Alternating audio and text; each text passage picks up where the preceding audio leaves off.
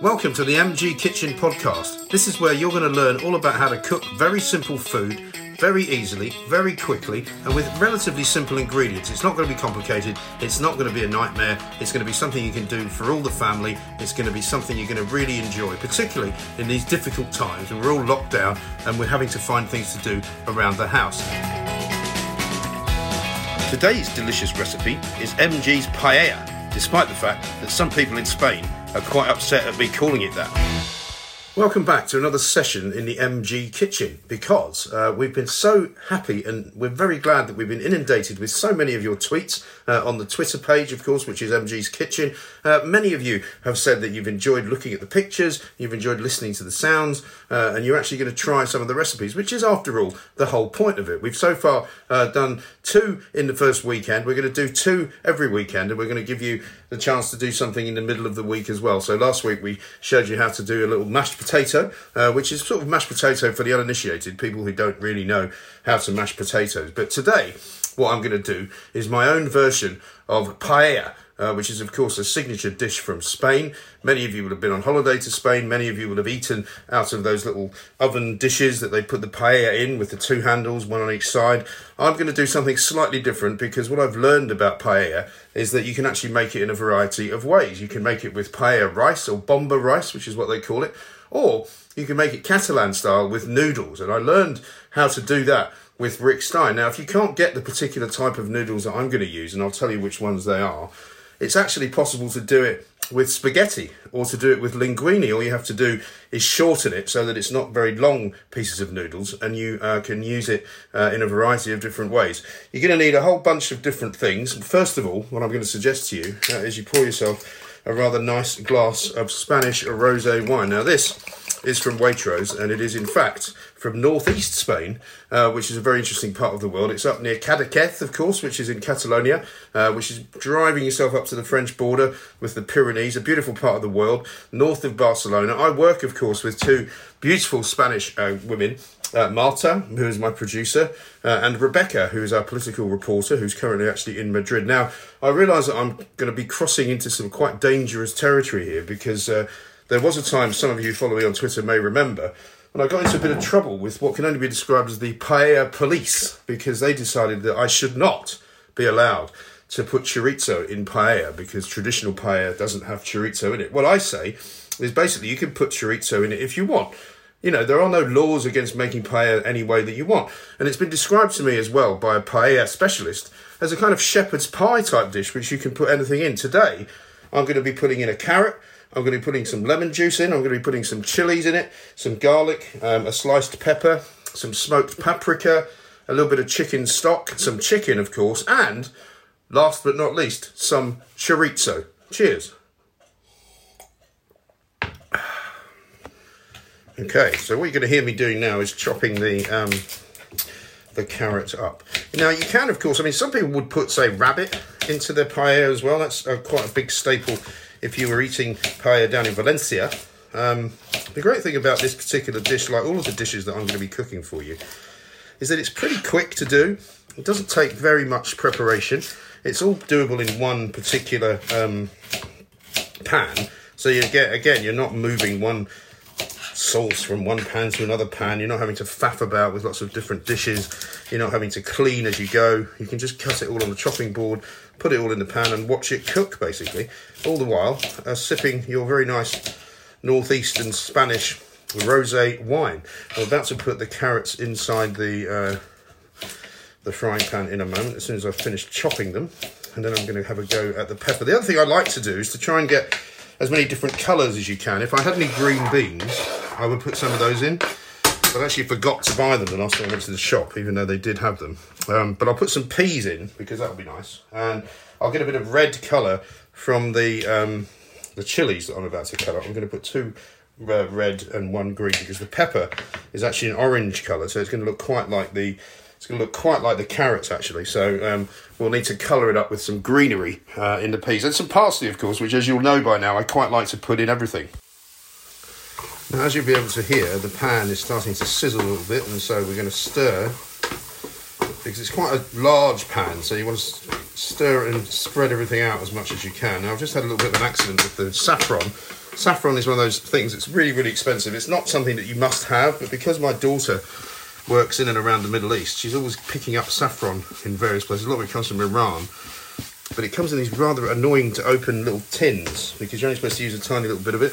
Um, so of course I've just forced the tin open and it's gone all, over the cutting board. But never mind. Uh, I've just managed to get most of it back in. So I've just put a little bit in there, but saffron is very key to use in uh, paella when you're cooking it. Um, I'm also going to actually, at this point, put the chorizo in. So I've got some basic chorizo that I bought uh, in the supermarket. Some people go to a specialty shop for it, but the stuff that's from Waitrose is, is perfectly good. Um, you'll probably be able to find it elsewhere as well. What I do is I tend to um, cut it up into relatively small slices, and you can use scissors to do that if you can't be bothered actually cutting it um, with, and then you can cut it and just put it straight into the pan, right? And I've got at the moment, it's cooking chorizo that you need because there are two kinds. You can get the very hard, uh, sort of salami style chorizo, which you can still use, but it's not as good. For this dish, I prefer to use the actual um, cooking chorizo, which means it's raw and you have to actually cook it. The greatest thing about chorizo, of course, is the colour that comes off it because as it as it cooks in the pan, it basically gives off this amazing sort of red, fatty um, gravy almost that you can then use to wrap everything else around. It really is quite delicious and it smells amazing. I do love chorizo. There was a time when I used to make this pretty much every single week. Haven't done it actually for a while. So now you're going to leave that to cook. So, so far I've got garlic, I've got the chilies, I've got the carrots and I've got the chorizo into the pan. Added to that, I'm going to cut up a pepper and put that in as well. Make it as small as you like. Now the key to any decent paella is of course the flavouring because when you eat that Spanish paella on the streets of Barcelona or on the streets of Madrid or Valencia or Sevilla or Marbella, you basically taste the Spanish kind of flavours coming through. And what you can do is you can add the separate flavours as you wish, or what you can do is you can just buy a spice packet for paella. Now you can get these in most of the major supermarkets, but basically if you haven't got the, the ability or the, um, the, the, the shops around you to do it uh, because they don't have it, what you need is some basically some smoked paprika, which you should be able to get anywhere, a little bit of sun-dried tomato, possibly if you need it, a little bit uh, of ginger, perhaps as well, uh, and you can also put um, basically anything um, which will make it the red colour. So you can put a bit of cumin in it if you wish. Um, I don't normally, um, but let me put you put this particular um, package together for you. And when you start to smell the chorizo and you start to smell the Spanish flavours, uh, it will actually remind you of being in Spain. It's a wonderful thing. And we're going to use some chicken stock as well. We're going to add the chicken last, effectively, because the chicken cooks very, very quickly. You cut it up into chunks. I use chicken breast. Uh, you don't want to use chicken on the bone, but some people do. I mean, there's no harm in sticking a chicken leg in there if that's what you want to do. Some people prefer to eat their chicken on the bone because it does actually kind of hold the flavours in quite a lot. This one's going to be quite spicy because of all the uh, chilies, but it's looking very orangey at the moment. Uh, I'll be taking pictures and putting them out on the website as we go. So basically, we are pretty much ready to put the chicken in.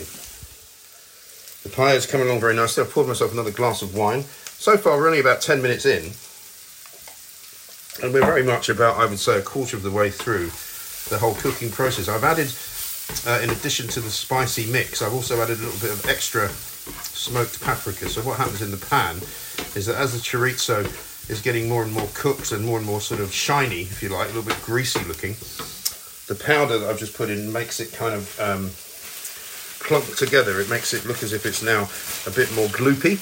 So I've now got the chicken breast which I'm about to cut up into small pieces and let it fall into the pan. And it will be coated with this kind of um, spicy powdery stuff which will give it a lovely flavour and the chicken really will take hardly any time to cook at all. And always remember when you are cooking with chicken whenever you're touching chicken you don't want to go anywhere near I mean in these days of coronavirus we're all supposed to be learning not to stick our hands into our mouths. But actually more important than that with chicken is that you always want to wash your hands after you've touched it because if you go anywhere near your mouth with um, raw chicken on your hands, you're possibly going to get very sick indeed. And it's not the kind of sick that you'll enjoy. Now, I'm getting a really strong whiff of chili coming off the pan now, which sometimes makes it a bit eye-watering, but don't worry because we'll be diluting that a bit Um, one of the things you should never do is inhale the chili smoke that comes off a frying pan because if it's really hot and spicy, which my Thai chilies are, it'll get caught right in the back of your throat. But it's coming along rather nicely, I have to say. Uh, I'm about to squeeze some lemon juice in there, which will ameliorate some of the chilies. I've got one of those lemon squeezy type things, which is very good. There it goes. Some people use the juice of a whole lemon. I think a half is probably enough. And funnily enough, I did have a half left over, so that's the ideal. You can hear it sizzling in the pan there. Really is a beautiful dish, this. It's looking very sort of red and orangey, though. It's not looking very green, so pretty soon I'm going to put some parsley in it. Some people would say put coriander in, but uh, fresh coriander is always very good if you have it, but I don't actually have any. And don't forget, some of the cooking that we're doing at the moment is basically cooking for people who haven't got an absolutely overflowing cupboard because obviously we're in the midst of a pandemic. And some idiots are going out and buying everything up. It's getting a little bit better. But you know, the bottom line now is that if you don't have something, just go without. But you can add coriander, it goes very well. Uh, and it's lovely tasting too. So you can hear it sizzling away there. Just to recap, we put the chicken in, we put the parsley in, we put the chorizo in, the carrot has been cooking for the longest time, the garlic is in there, uh, the paprika, the smoked paprika is in as well, pimentón, uh, that is called in Spain. Uh, we've also got the pepper, which is sizzling away, and it's all looking very good. So it's now almost time to put the pasta in. Now the pasta I'm going to use is by Cecco uh, and it's Italian and it's called Tagliarini and I'll be taking a picture of it and putting it out so that you know which one to buy. It's not the cheapest, okay, so if you think it's a little bit beyond your budget, don't worry because like I said, you can actually use spaghetti. It's that sort of style of pasta, but it's a little thinner. So maybe a sort of angel hair pasta might be might be good as well, but it comes basically dry. And what you're going to do is you're going to, if you can hear me, you're going to hold it over the um, the, the pan, you're going to basically just break it into the pan, making it quite narrow, quite small. Uh, and I'm using, um, I guess, around about um, half of the packet here because I'm going to make enough paella for basically two or three servings. One of the things that I probably guess you've learned by now about me is that if I'm cooking, I don't just cook one serving for myself. I tend to cook for more than one, and then that way, if I need to, um, I can in fact just save it and put it in the fridge or the freezer and save it for more. So I'm putting in half of this packet, which is 250 grams. So I'm basically putting in 125 grams. Now, what I'm going to show you when you see the pictures uh, is, is the way that the pasta first of all goes in and how you then stir it around and how you then make it mingle with all the lovely things in there. And then you mix it all around and basically you take some boiling water because what we now need to do is cook the pasta. So the, the boiling water will go into the pan and just about cover the pasta, you'll put, uh, and I'm using another Knorr stock pot because these are my favourite things. This is a chicken one because we've got chicken. Obviously, if you put fish in there as well, which you can add if you wish, um, then you might want to use a fish stock. You can hear the water going in, and basically you just cover it so that it's covered and no more, and then you give it a decent stir around so that um, the pasta will then have an opportunity to cook. But it's cooking now in the juices of the of the chorizo, the juices of the chicken stock, and it's got all of those lovely things in there. And this is where we're going to add some peas as well. Frozen peas, very good. I don't worry about fresh ones. And I've already taken some frozen peas out of the freezer cunningly and decanted them into a um, a, a mug which I normally would drink tea out of. You know what that does? That basically gives you the opportunity to not have to put frozen stuff into the pan and thereby somehow making it um, in all intents and purposes, take longer to boil. Because you're going to bring it to the boil, and then you're going to watch basically as the water evaporates from the pan. And when the water evaporates from the pan completely, that's when we're going to transfer it to the oven. So we're going to turn the oven on and get that going. And this is going to be absolutely beautiful. Now you can probably hear that I've switched the oven on and once again what we want to do is take the temperature of the oven. It's down to about 150 at the moment. We need to be about on 180 or thereabouts. Basically if you've watched the paella um, basically dry out in inside the frying pan, it should now be at a point where there's just a little bit of moisture still left in the pan, so that most of the pasta is pretty well cooked, but there is just a little bit of what you can see as water It's not really water, it's more like juice, it's more like gravy, and it actually tastes delicious because it's got the flavours of the chorizo, it's got the chicken stock, uh, it's got the flavours of the chili, so it's a little bit spicy. It really is looking absolutely beautiful now. The peas are in there, giving it a nice uh, look of greenness to it. So what you're going to do now is basically chuck it in the oven uh, in the same frying pan. You don't have to take it out. Once again, as I said the other day, if you are going to put a frying pan in the oven, do try and make sure it doesn't have a rubber handle because what you don't want uh, is to have the old smell of burning rubber ruining dinner because that's not going to help anybody. So you ideally want to use a frying pan that is in fact um, uh, got a proper sort of ceramic handle of some kind uh, or a handle that's not going to burn. I mean, as I say, if you want to, go out and get one of those paella dishes and you can cook it on top of the stove in that and then put it in the oven. So we're going to go for it. I'm going to put it in the oven now. I'll just open the door, slide it in, and it should take the rest of that moisture out and the rest of that um, wetness out of it, and so it'll still be a little bit moist. You don't want it too dry, a little bit moist, but it's going to be absolutely delicious. And you leave it in the oven for about 10 minutes and come back and check on it. Here's what you'll need for MG's paella. First of all, a little bit of olive oil to set everything off, some chorizo sliced, preferably cooking chorizo, one chicken breast per person, depending how many you're cooking for, two garlic cloves chopped, one carrot chopped, two green chilies chopped, one pepper sliced, you can make it red or green or yellow or orange, one teaspoon of smoked paprika, one packet of paella spice mix, you can get that in most supermarkets, one little injection of garden peas. I just usually put a couple of handfuls in, uh, some chicken stock pot, and then for the pasta, you can either use spaghetti if you must, or uh, if you can get your hands on it, tagliarini is a very nice one as well. It's a slightly thinner version of spaghetti and it comes uh, in little circles of pasta. And that is all you'll need for one of the most delicious dishes of all time.